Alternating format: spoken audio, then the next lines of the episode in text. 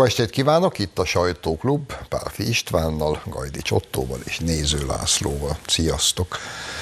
Szervus. Nyilván, hogy mi más is lehetne az első témánk, mint hogy ezen a héten kedden a Dnieper folyón lévő Nova Kahovkai gátot felrobbantották. És majd azt próbáljuk itt kitalálni, nyilván kevés sikerrel, hogy vajon ki robbantotta fel. De mielőtt belefognánk ebbe a, egyébként azt gondolom, hogy teljesen meddő találgatásba, nézzünk meg egy bejátszót magáról a robbantásról. Kahovkai Hydroelektrasz. Sajnos már több mint egy éve Oroszország ellenőrzi ezt a gátat és az egész kahovkai vízi erőművet. Fizikailag lehetetlen kívülről ágyúzással felrobbantani. Alulról bányázták ki az orosz megszállók és felrobbantották. Ez ismét megmutatja, hogy Oroszország milyen cinizmussal bánik azokkal, akiknek a földjét elfoglalta, és milyen veszélyt is jelent Oroszország valójában Európa és az egész világ számára. Egyértelműen kijelenthetjük, hogy az ukrán fél szándékos szabotázsáról beszélünk. Ez a szabotás potenciálisan nagyon súlyos következményekkel jár a régió több tízezer lakosára nézve, valamint ökológiai és egyéb következményekkel is jár, amelyeket még fel kell mérni.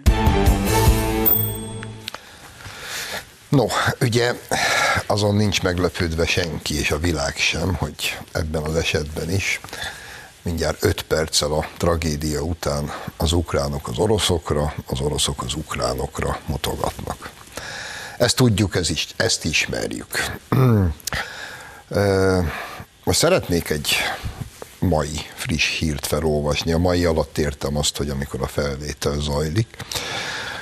A Origó írta meg, és ez szerintem ad egy kis vajszínű árnyalatot az eseményeknek. ötven mérföldes hatótávolságú Himars rakétasorozatvetővel támadták az ukrán, támadta az ukrán hadsereg a Nova Kahovkai gátat. Derül ki a herszoni offenzívát vezető Andris Koválcsuk ukrán vezérőrnagy decemberi nyilatkozatából, amelyet a Washington Postnak adott. Mint ismeretes, a napokban újabb végzetes robbantásos támadás érte a Nova Kahovkai víztározó gátját, amely miatt tömeges evakuálásra került sor a régióban. Tehát van egy ukrán vezérőrnagy nyilatkozatunk decemberből, a Washington Postból, ahol az ukrán vezérőrnagy elmondja, hogy decemberben Himars rakétákkal lőtték a gátat, azért, hogy akkor indult az offenzíva, hogy visszafoglalják Herszont, és azért lőtték a gátat, hogy megemeljék a vízszintet, és hogy ezzel az orosz csapatmozgásokat megnehezítsék, és vagy akár lehetetlenné tegyék. Most csak hangosan gondolkodom, hogyha decemberben az ukránok Himarsszal lőtték a gátat, akkor miért olyan teljes mértékig elképzelhetetlen, hogy ezt is ők csinálták. Annál is inkább, mert a gát felrobbantása, ahogy ezt már mindenki megírta, hát ha finoman fogalmazunk is, akkor azt kell mondjuk, hogy veszélybe sodorta a Krím-félsziget ivóvízellátását.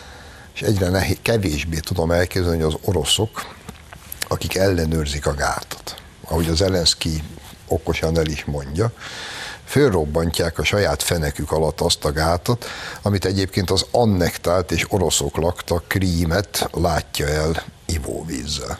Tehát nekem a dolog büdös. És hogyha ehhez hozzáteszem az északi áramlat vidám kis felrobbantását annak idején, amikor a teljes globális média tolta azt a narratívát, hogy biztos az oroszok robbantották fel, épp elmélyű emberem akkor se hitt el, hogy az oroszok felrobbantják a saját, saját vezetéküket, és most egyszer csak hirtelen előkerülnek azok a Pentagon iratok, amelyekből meg az derül ki, hogy Joe Biden és az amerikaiak már a felrobbantás előtt hónapokkal pontosan tudták titkosszolgálati jelentése, hogy az ukránok készülnek felrobbantani az északi áramlatot.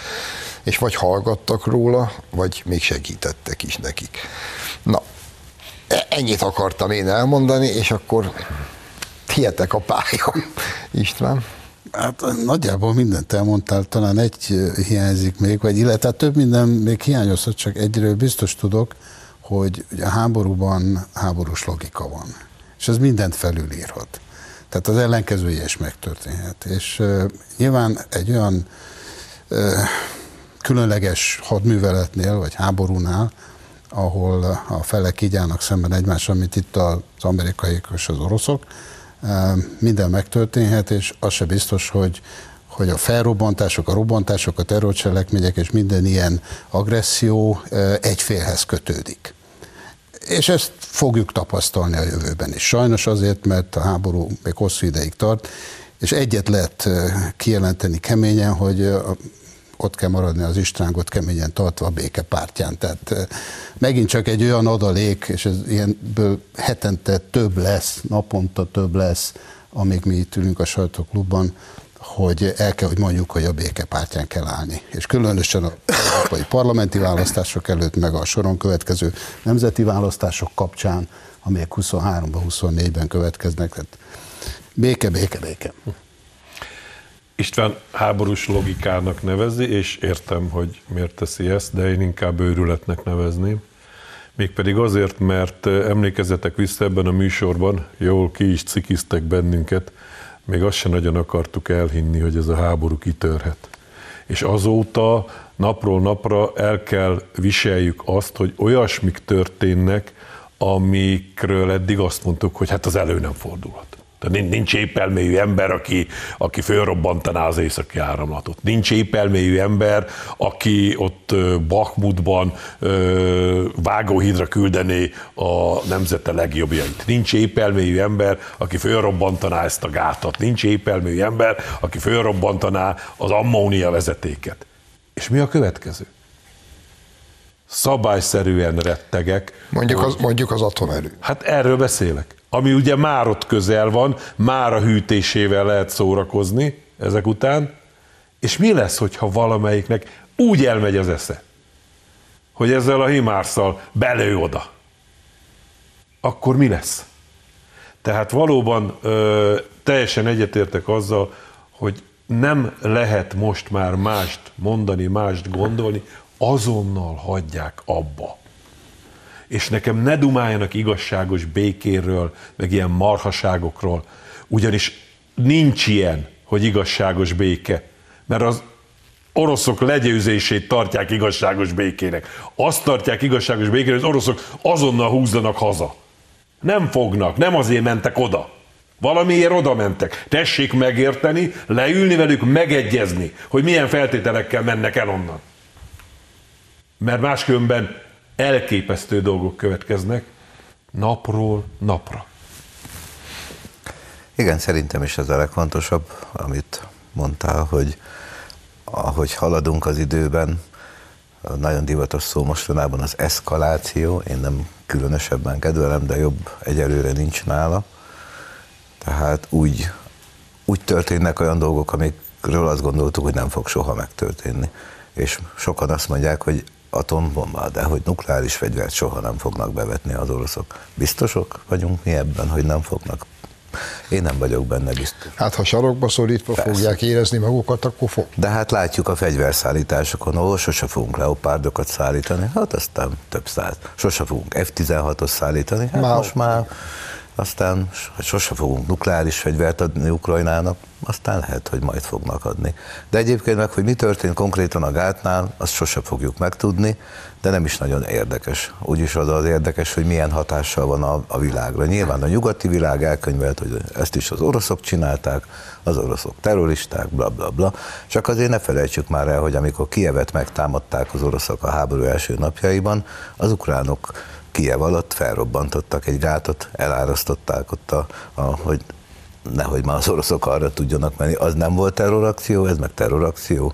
Vagy amikor azzal fenyegetőzik Zelenszky, hogy felrobbantják a barátságkőolaj, vagy a civil infrastruktúra, az nem terrorakció lenne? Hát dehogy nem. Csak amit ők csinálnak, az, az, az, annak tapsolni kell, ha az oroszok csinálják, az meg terrorakció. De én nem akarom az oroszokat ezzel védeni, mert ha ők robbantották fel, hanem tök mindegy úgyis a világ már annyira polarizálódott ebben a kérdésben, hogy teljesen mindegy, hogy egyik vagy másik fél mit csinál, az igazság soha nem számított. Nekünk meg az a feladatunk, hogy esetleg ráébresszük a kedves nézőket, olvasókat, hogy lehet más szemben is nézni, nem biztos, hogy tudjuk az igazságot, de nem biztos, hogy csak az az egy olvasata van a történteknek, amit mondjuk a mainstream sajtó előad. Eljutott eszembe, ezt még hagyj tegyem hozzá, hogy Európa tönkretételére, világháború kirobbantására, mindennek a felszámolására, amiért eddig éltünk, nem jogosítja föl Ukrajnát az, hogy ő a megtámadott fél. Az orosz meg az agresszor. Ha minden segítséget megkap ahhoz, hogy megvédje a saját hazáját, akkor is van egy határ, amin nem léphet túl. És ő már régen túl van, az Zelenszky vezette adminisztráció azon, hogy ő megvédje az országát. Ők most már tönkre akarják tenni Oroszországot. Ehhez nincs joga. Csak nem Zelenszky, és nem Ukrajna akarják. Hát, az, Vagyis nem csak a, ők. A szó, amit, szolgál, a szó, amit keresgéltek, az az Egyesült Államok. Egyébként úgy fogalmaztál az imént, hogy sosem fogjuk megtudni, hogy kirobbantotta fel a Nova Kahovkai gátat. Laci, szerintem már valahol a Pentagonnál csapkodja a számítógép billentyűjét az az ember, aki majd ki fogja szivárogtatni jövőre azokat az iratokat, amiből majd megtudjuk, hogy az amcsik már fél éve tudták, hogy föl fogják robbantani a Nova Kahovkai gátat. Van, nem van egy ilyen érzés? Vannak szake, szakemberek, akik azt mondják, hogy lehet, hogy fel se robbantották, hanem hogy a hónapok óta lövik az ukránok valóban a, a, és, egyszerűen a, a meg és egyszerűen megadta magát. De te már szóba hoztad, de azért térjünk ki rá, mert itt meg nekem ellent. Pont a homlok egyenest az ellenkezőjét gondolom a ammónia vezeték felrobbantására. Ugye a hír így szól, hogy felrobbantották a Toljatti Ogyessza ammónia vezetéket Ukrajnában. Az incidensnek polgári sebesültjei vannak. A világ legnagyobb ammónia vezetéke, a Toljatti Ogyessza közel kétezer-ötszáz kilométeren szállítja a műtrágya előállításához nélkülözhetetlen, rendkívül mérgező, a tüdőre és a szemre egyaránt veszélyes gázt. Igor Kovacsenko altábornagy, az orosz védelmi minisztérium szóvivője szerint terrorcselekmény történt, amelyet ukrán diverzánsok követtek el a Harkiv megyei Masjutovka település közelében. Az ukrán elnök, meg fogtok lepődni, szerint az oroszok robbantották fel, de most nem terrorcselekmények hívnak, hanem egyszerűen harci cselekmények közben. Ha arra gondolok, hogy ez a műtrágya előállításához szükséges, iszonyatosan hosszú ammónia vezeték az ukránoknak nélkülözhetetlen, hogy a legfőbb bevételi forrásukat jelentő gabonatermesztést tovább tudják folytatni, akkor ahogy az imént azt próbáltam sugallni, hogy szerintem nem az oroszok robbantották fel a gátat, most azt próbálom sugallni, hogy az ammónia vezetéket viszont ők. Ebbe is fussunk egy kört. Aranyos, szóval, hogy ide passzolod, de ismét csak azt tudom mondani, hogy a háborús helyzetben a háborús logika, hogyha szabad ezt a kifejezést használom, tehát a téboly tőled meg kölcsönözve, akkor ez működik. A És ilyenkor mit lehet tennünk? Hát szóval talán annyit, hogy, hogy emlékeztetni egy-két ilyen történelmi dologra, mert uh, ugye olyanok a, a, a kedves nézők, meg olyanok a hírfogyasztók, hogy elkezdenek vagy az egyik, vagy a másik oldalra hallgatni. Uh, annál tudunk ezért aztán többet tenni, hogy egy kicsit a történelemről beszélünk ennek kapcsán, hogy ki az a Toljatti. Ugye, orosz, olasz kommunista pártnak az elnöke volt, és létrehozta ezt a vezetéket, egyébként ugye abban a Sztavropolban végződik, ahol a Ladát, a Zsigulit, ami oly sok millió magyarnak kedvenc emléke, többek között nekem is. Érdekes nekem is. Igen. Tehát a Toljatti féle ugye Zsiguli, a Ladagyár, hát ez ott van, Toljatti van, ahol ugye mi történik, Odesszából elmegy az ammóniagáz ebbe a Sztavropolba, vagy Toljattiba, magyarán most már az az orosz neve, és ott egy iszonyatos nagy vegyi koncern műtrágyát gyárt belőle, amit aztán eladnak, vagy eladtak korábban az ukránoknak. De ez a vezeték nem működik a háború óta, mert, mert az ukránok elzárják az oroszok elől az ammónia lehetőségét. Ugye tengeren jönnek a folyékony gázok, Ogyessza kikötőjében, nem akarom bonyolítani a dolgot, tehát ezeket mind meg kell érteni hozzá, hogy, hogy mi történik, és még akkor se biztos, hogy az robbantotta fel, akire, akire a logika rámutatna ezek után. Szóval ez egy bonyolult dolog. És de most hogy, most, hogy ezt elmondtad, visszavonom az előzőt. Ezt is, ezt is az ukránok. Azért mondom, ezzel, ezzel lehet játszani, és azért inkább, inkább Toljattiról beszéljünk, vagy, vagy arról a híres amerikai befektetőről, aki ugye Lenin kedvenc kommunista, kedvenc kapitalista, kedvenc kommunistája sok volt.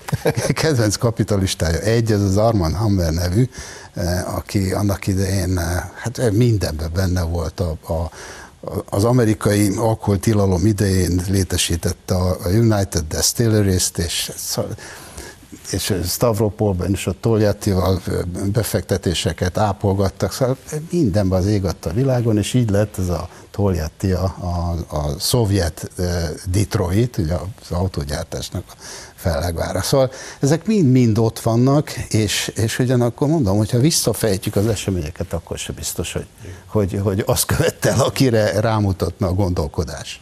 Ha már itt tartunk, azt is érdemes felidézni, hogy a krími konfliktus előtt Oroszország gabona behozatalra szorult, és a, akkor hozott szankciók értelmében többet nem lehetett neki szállítani. Erre volt egy nagyon ügyes reagálás az orosz részről, olyan gabonaipart, iparszerű mezőgazdaságot hozott létre pár év alatt, hogy most már ő az egyik legnagyobb exportőr. És hát nyilván ezt szolgálta ez a műtrágya is, amiről István beszélt, úgyhogy ez is inkább azt erősíti, hogy ez egyfajta szankció, hogy ezt a vezetéket is fölrobbantották, vagy jelkép inkább, mint az északi áramlatnak a fölrobbantása, ugyanis nem győzöm elégszer hangsúlyozni, és hozzáteszem nem innen, hanem Bogár Laci bácsitól, meg Boros Imrétől tanultam, hogy az egész konfliktus hátterében az áll, és ezt itt most nagyon húzzuk alá, hogy a német technológiát, vagy az európai technológiát leválasszák az orosz nyersanyag és orosz ö, energia, olcsó energiáról. És minden erre megy ki, és ez meg jól tudjuk, hogy kinek az érdeke. Úgyhogy ezt mindig tartsa szem előtt mindenki, amikor értékeli ezeket az eseményeket. Most a gát felrobbantásának van értelme. Innen is, onnan is, hogy a szakértők elmondják, hogy miért jó Oroszországnak, miért jó Ukrajnának, hogy felrobbantották azt a gátat, ha felrobbantották. Ennek a dolognak viszont egyelőre nem látom én az értelmét, hogy ki miért robbantotta volna fel, mert ahogy mondtad Pista, nem működik. Van benne ammónia, ugye a csőben marad, de egyébként nem, tehát a, a funkcióját nem látja el, tehát nincs értelme felrobbantani. Úgyhogy lehet, hogy tök véletlenül egy harci cselekmény kapcsán robbant fel, de már egyszer idéztem nektek Hambas Béla karneváljából a valószínűtlenségi mozzanatot, ami ugye azt jelenti, hogy a legvalószínűtlenebb dolog a legbiztosabb, úgyhogy lehet, hogy a tibeti haditengerészet volt, ami a nagyon valószínűtlen, mert ugye nincs Tibetnek haditengerészete, de hát valahogy csak oda. Majd a Pentagon iratok. Majd ki megtudjuk ezt is, szóval egy, egyelőre ennek nem látom értelmét, hogy mi, mi volt a célja. Addig is, míg megtudjuk, áldozzunk röviden a homokszínű U M nyolcvanhat huszonnégy forgalmi rendszámú ezerkettes Zsiguli emlékének, amely édesapám első autója volt. Rövid szünet, és innen folytatjuk.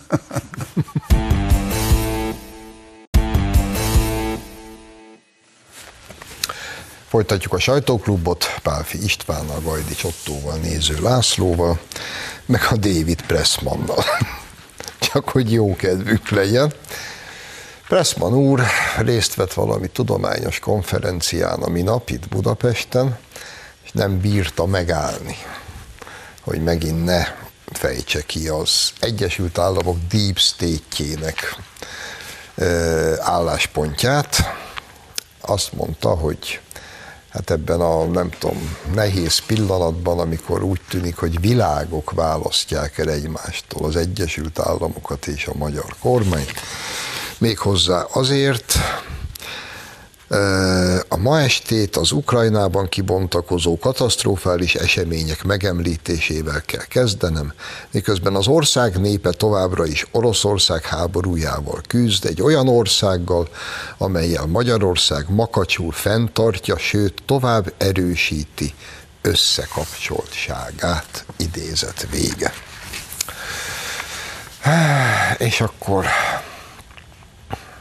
Nekem az volt az első gondolatom, azokon túl, ami ilyenkor az első gondolatom szokott lenni, és ami nem publikus, hogy egyébként persze, értem én, de hát Magyarország továbbra is fenntartja erős összekapcsoltságát mondjuk azzal az Amerikai Egyesült Államokkal, amely a második világháború óta semmi más nem csinált, csak különböző országokat megtámadott, már amíg azt találta jó ötletnek, hogy ő maga háborúzzon.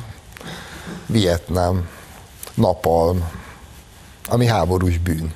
Ma biztos, hogy háborús bűn lenne, valaki napalmal bombázna. Háborús büntet, emberiség, emberiesség elleni büntet, stb.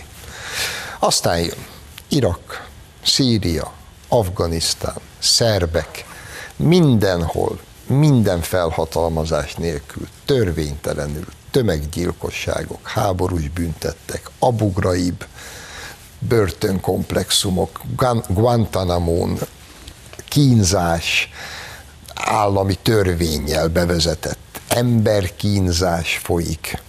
És mindezt úgy, Moamer el Kadhafi Líbiája, mindezt úgy, hogy az Egyesült Államok előbb felfegyverezés pénzzel embereket, vezetőket, amit úgy érzi, hogy ez a saját érdeke, és amikor ezek a vezetők öntudatra ébrednek, mint a mesterséges intelligencia, akkor pedig meggyilkolja őket. Így járt Kadhafi, így járt Osama bin Laden, így járt Saddam Hussein, és mi mégis fenntartjuk az erős összekapcsoltságot ezzel az országgal. Na, ezek voltak az első gondolataim, nagy hirtelen. István. Tehát az összekapcsoltságot ezek a gazdasági összefüggések nagyon jól alá is támasztják. Egyébként ugye a, az előbb említett Armand Hammer Kadhafival ugyanúgy üzletelt, és abban semmi probléma sem Amerikában, sem Moszkvában nem volt, annak idején sem. Tehát ez csak ezt támasztja alá. Aztán pedig ajánlom azoknak az amerikai ágenseknek, itt élő ügynököknek, akik most figyelik a Sajtóklub adását, most hegyezzék a fülüket, mert ugye azt fogom mondani, amit aztán a jelentésekben majd hazaküldenek. Most figyelj! Washingtonban, tehát most előre szólok, hogy innentől idézet következik. David Pressmannek, mint amerikai nagykövetnek az a dolga, hogy bizonyos területeket leválasszon a magyar többségről, a magyar emberekről, a magyar kormányról, ilyenek a tudományos területek, egyetemek, művészek, en gé ó-k, civilek, akik csak lehet gyakorlatilag. Tehát ezen keményen dolgozik, és ebbe a sorba illeszkedik ez, amit ott elmondott, ahogy mondta, és ahogy idézted is. Tehát mondhatnám, hogy ebben semmi meglepetés nincsen, teszi a dolgát, csak arra is felhívom a tisztelt nagykövet úr figyelmét, hogy vegye észre, hogy egy törpe sajtós ebben az esetben, mert a, azokat a jelentéseket, amiket most gépelnek a Pentagonban, azokat majd akkor kapja meg, amikor úgy gondolják a főnökei, hogy megkaphatja, és akkor majd megbízzák azzal, hogy most mit kell csinálnia és mondania. És akkor meg mi majd újra elbeszélgetünk a témáról. Így. Ezeket már csak azzal tudnám kiegészíteni, hogy jelezzem Pressman úrnak, hogy semmi bajunk az amerikai néppel. Semmi bajunk az amerikai nemzetállammal. Az amerikai politikával, különösen annak demokrata részével már van, de ott is tudunk árnyaltan gondolkodni, mert republikánus barátainkkal például jóval kevesebb problémánk van. Ellenben azzal az állásponttal, amit itt Pressman megpróbál ránk erőltetni, azzal súlyos gondjaim vannak. El is mondtam már egy másik témánál, felejtsék el, hogy az a jó ember, aki fegyverekkel, katonákkal és mindenféle fondorlattal a háború elnyújtásán és további eszkalálódásán szorgoskodik. Nem ők a jó emberek. A jó ember az, aki arra szólítja föl a érintett feleket, hogy azonnal hagyják abba. És nagyon sajnálom Pressman urat, hogy ezzel nem tud azonosulni. Úgy egyébként meg vennénk tőlük szívesen ö, el en gé gázt, ha nem négyszeres áron adná, meg lenne kikötőnk, ahonnan hazahozzuk. Nincs. Ellenberger van olyan vezeték, ahonnan az orosz gáz még eljön, azt mi is élni szeretnénk, Pressman úr. Úgyhogy én sem mondom ki azt, amit, amit gondoltam. Na ez is benne lesz. Benne lesz a jelentésben, hogy elküldtük a p***ára. Csak nehogy félreértsék szegény amerikaiak, hogy mire célozgattok ti itt, mert nem biztos, hogy szegény szerkesztő, most írta fel a time kódot. Sipolás itt, néző. Igen? De az... Azt igen, el kell mondani, hogy amit Pressman úr mond, az nem igaz. Nem egy világ választja el Amerikát és a Magyarországot. Egy világ választja el Magyarországot és a jelenlegi amerikai kormányt. Bizonyos ügyekben, mert egyébként van néhány ügy, amiben meg, meg egyet is értünk, meg együtt tudunk működni. Veled meg abban vitatkoznék, hogy nem ez a dolga a nagykövetnek. Az, amit te felsoroltál, az egy titkos ügynöknek, egy, egy, egy konspiratőrnek a dolga, egy nagykövetnek nem az a dolga, hogy felforgató tevékenységet végezzen a fogadó országban, mert a fogadó ország tűri, amit tűr, de előbb-utóbb az ilyen embert ki fogják, vagy ki kellene utasítani Magyarországról, mert nem ez a dolga egy nagykövetnek. Egyébként meg például, ha már belefolyik ilyen ügyekbe a nagykövet, akkor próbálják már rábírni Horvátországot, hogy ne emelje, mit tudom én, tízszeresére a tranzitdíjat az adriai vezetéken, meg legyen kedves hozzájárulni, hogy esetleg kibővítsük, magyar pénzt is adnánk bele, csak nem akarják, mert akkor esetleg tudnánk az Adriáról is ö, ö, olajhoz jutni. Vagy akkor mondja el tényleg Pressman úr, hogy akkor ha elzárjuk az oroszok felül a, a gázt, akkor honnan lesz Magyarországnak gáz? Tehát, hogyha ezt így elmondanák, akkor az érthető lenné ez a kritika, de amíg ezt nem mondják el, sem azt, hogy akkor, ha még megoldás is lenne, azt miből finanszíroznánk, esetleg Amerika adna hozzá pénzt, egy, hogy másik klasszikust idézek, úgyis kisipolják lószart mama, addig a, a, a Pressman úr hát fogja be a száját, ahogy ezt szoktad mondjad mondani. Isten, valamit akart. Pusztán annyit, hogy itt a há es bé-t úgy igaz, hogy ez az amerikai nagykövet dolga, mégpedig ebben a helyzetben itt Budapesten, Kelet-Európában, mert valóban egy nagykövetnek ez nem lehet. Hát, hát nem, nem szól. Te milyen bele. Felforgató tevékenységet voltattál? Nyilván nem Dublinban. Bele az adott ország, ahova delegálják, politikájába, sem a külpolitikájába, sem belpolitikájába, és egyáltalán nem sértheti az ország szuverenitását. De itt más a helyzetet. Kettős mérce van, hát ezeket már megint csak megbeszéltünk. Én... Azért van egyébként, mert ezt elfogadjuk. Igen. Hát ha elküldenénk tényleg egyszer a p***ába az amerikai nagykövetet, akkor lehet, hogy a következő meggondolná. Lehet, hogy a következő már alkalommal nem ügynököt küld. Igen. Én többször voltam Pistánál, kint Dublinban, még nagykövet volt, emlékszem, reggeltől estig az ír kormányt fikázta. Reggel fölkelt, nekifogott, estig abba se hagyta. Egy pontosan így volt. Egyébként egy genfi megállapodás szabályozza a nagykövetek státuszát és tevékenységét, amelyben az a lényeg, hogy a nagykövet dolga az, hogy a fogadó ország és a küldő ország közötti jó kapcsolatokat, a barátságot erősítse és ápolgatja. Lehet, hogy Pressman nem olvasta, mielőtt ide küldt. Más kiképzést kapott. Igen, ez az első, a másik, hogy többen is mondtátok, hogy nekünk az amerikai néppel semmi bajunk, persze, hogy nincs bajunk, és az amerikai nemzetállammal sincs bajunk. Nekünk a birodalmi Amerikával van bajunk, azzal viszont egyre több. És sajnos a demokrata kormányzat és a demokrata deep state kizárólag a birodalmi Amerikát szolgálja. ezeknek a, nem, a saját nemzetállamukhoz az, lassan az ég egyet a világon semmi közük nincsen. Harmadik megjegyzésem, mikor Azerbajdzsánba utazik a magyar miniszterelnök, meg Katarba, hogy ott a gáz ideszállításáról kössön egyezményeket, akkor meg a honi lipsi sajtó hangos kacagással fogadja, hogy ha-ha, mikor lesz ebből gáz. Lehet még egy megjegyzés? Lehet. Szóval a, a nagykövet úr azért haza is tekinthetne, mert úgy tűnik, hogy a, a egyre több ellentét van az amerikai nép és az amerikai kormány közt. Tehát nem, nem csak mi gondolkodunk így a világról, ahogy gondolkodunk. Hát nézd, most Kaliforniában összecsaptak a szülők egy iskolánál, az el em bé té kú tanterv bevezetés. Hát micsoda világ ez? Azért mi még itt nem tartunk, nem is fogunk. Hát ezért, ezért bátorkodom azt állítani, hogy ha Pressman úr szerint őket, nem az Egyesült Államok népét, meg a nemzetállamot, hanem őket egy világ választ el tőlünk, akkor ez maradjon is így, ha kérhetem. Na, akkor kukkantsunk be Németországba, mert az is egy jó hely.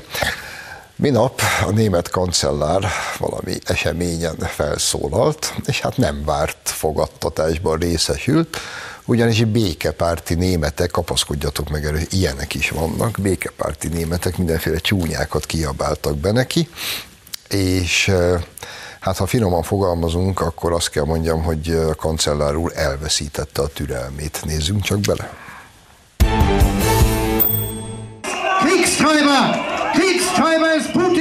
A háborús úszító Putyin. Ő rohanta le kétszázezer katonával Ukrajnát. Mögötte áll a propaganda. Közben saját honfitársai életét kockáztatja egy imperialista álomért. Putyin el akarja pusztítani, és meg akarja hódítani Ukrajnát. Hát ha csak úgy. István? Hát így, ahogy belenéztem, ez leginkább a harmincas évek egyik német stadionjára hasonlított. És a, a tempó, a szónoklat, mondjuk így, hogy dinamizmusa is. De a, konkrétan, ugye a nyugati polgár, gondolom egyetértetek ebben, a nyugalma, ez a, a képlet, az, ez az equilibrum mindig azon alapult, hogy békét és biztonságot garantál a nyugati állam, a rendszer, és cserébe elfogadja azokat az évszázados gazdaságbeli és gazdagodásbeli különbségeket, elitkülönbségeket, amelyek kialakultak. Ugye ez Kelet-Európában nem így van, de ez most Nyugat-Európában megborult. És a kérdés az, hogy ezt meddig fogják a nyugati polgárok elviselni. Meddig fogják azt nézni, hogy egyébként a szupergazdagok még gazdagabbak lettek, és hogy ők maguk pedig nem békében élnek, mert háborúpártiak a vezetőik, és nem biztonságban, mert az energiaárak, a létbiztonság alapjaiban lesz fenyegetve. Kérdés, hogy meddig fogják bírni, és hogy ahogy jönnek a választások, az európaiak, illetve mondtam ma, ma már, hogy a nemzetállamiak, ezek a kérdések előbb-utóbb megkerülhetetlenné válnak. Erről szólt ez a kis bejátszó. Emlékezzünk vissza, amikor a külügyminiszter azt mondta, hogy őt nem érdekli a választópolgárok véleménye, ő akkor is kiáll Ukrajna mellett, és a végsőkig fogja támogatni. Most ezzel szembesült a kancellár, hogy nagy valószínűséggel őt sem érdekelte volna a választók véleménye, ha nem tették volna az arcába megfelelő agresszivitást. És ezen pöccenhetett be, hogy, hogy hát nem, nem, nem működik a propaganda. Még valószínű nem hallotta azt a Magyarországon közkeletű mondást, hogy az a legnagyobb hibája a bolseviknak, hogyha elhiszi a saját propagandáját. És ő nagy valószínűséggel, amit most ordított, azt el is hiszi, és nem kalkulálja be, hogy az odáig rendben van mindenki számára, hogy az agresszort el kell ítélni. De miért kell ahhoz a német embernek tönkre tenni az életét? Miért kell ahhoz a német ember gazdaságát tönkre tenni? Mindazt, még egyszer mondom, amiért egész életébe nemzedékeken, generációkon át küzdött és épített. Azt miért kell tönkre tenni? Azért, hogy elítéljük az agresszort? Anélkül nem megy. Scholz úr.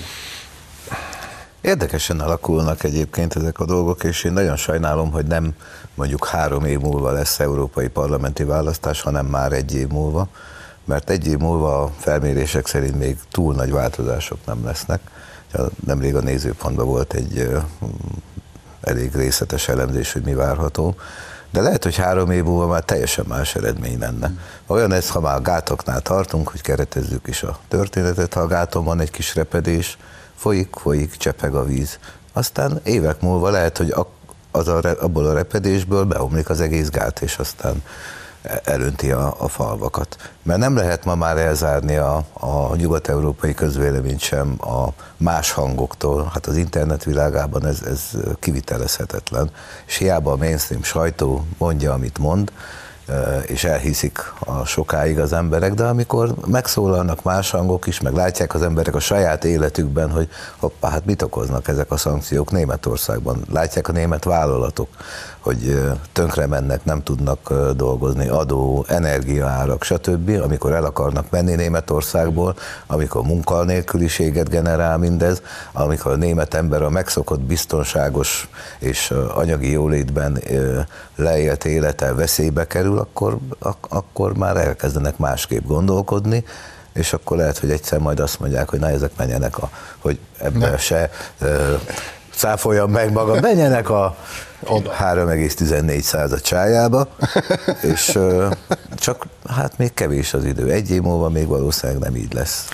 Na, ma én vagyok a felolvasó ember, csak hogy hát öntsük formába azt, amire itt utalgattál. Egyébként azért jó, hogy ma én vagyok a felolvasó ember, mert az első adás, hogy elfejtettem behozni a szemüvegemet. Miért izzadok, míg bármit feltókolva? Jöcsön adja. Azt mondja, volt egy felmérés most Németországban, hogy hogy is áll ez a remek kis koalíció, ez a jelzőlámpa koalíció, ugye es pé dé, ef dé pé, zöldek. Jelenleg már csak minden ötödik ember húsz százalék elégedett a koalíció munkájával, ami nyolc százalékos zuhanás az ezt megelőző havi álláshoz képest. Eközben a választók hetvenkilenc százaléka elégedetlen, vagy nagyon elégedetlen, ami viszont tíz százalékos emelkedést jelent. Az es pé dé, a zöldek és az ef dé pé kormánya számára ez messze a leggyengébb érték a koalíciós munka kezdete kétezer-huszonegy. decembere óta. húsz százalékon állnak. Én is üvöltöznék, ha én lennék a Scholz. És hogy ez mit jelent gazdaságban?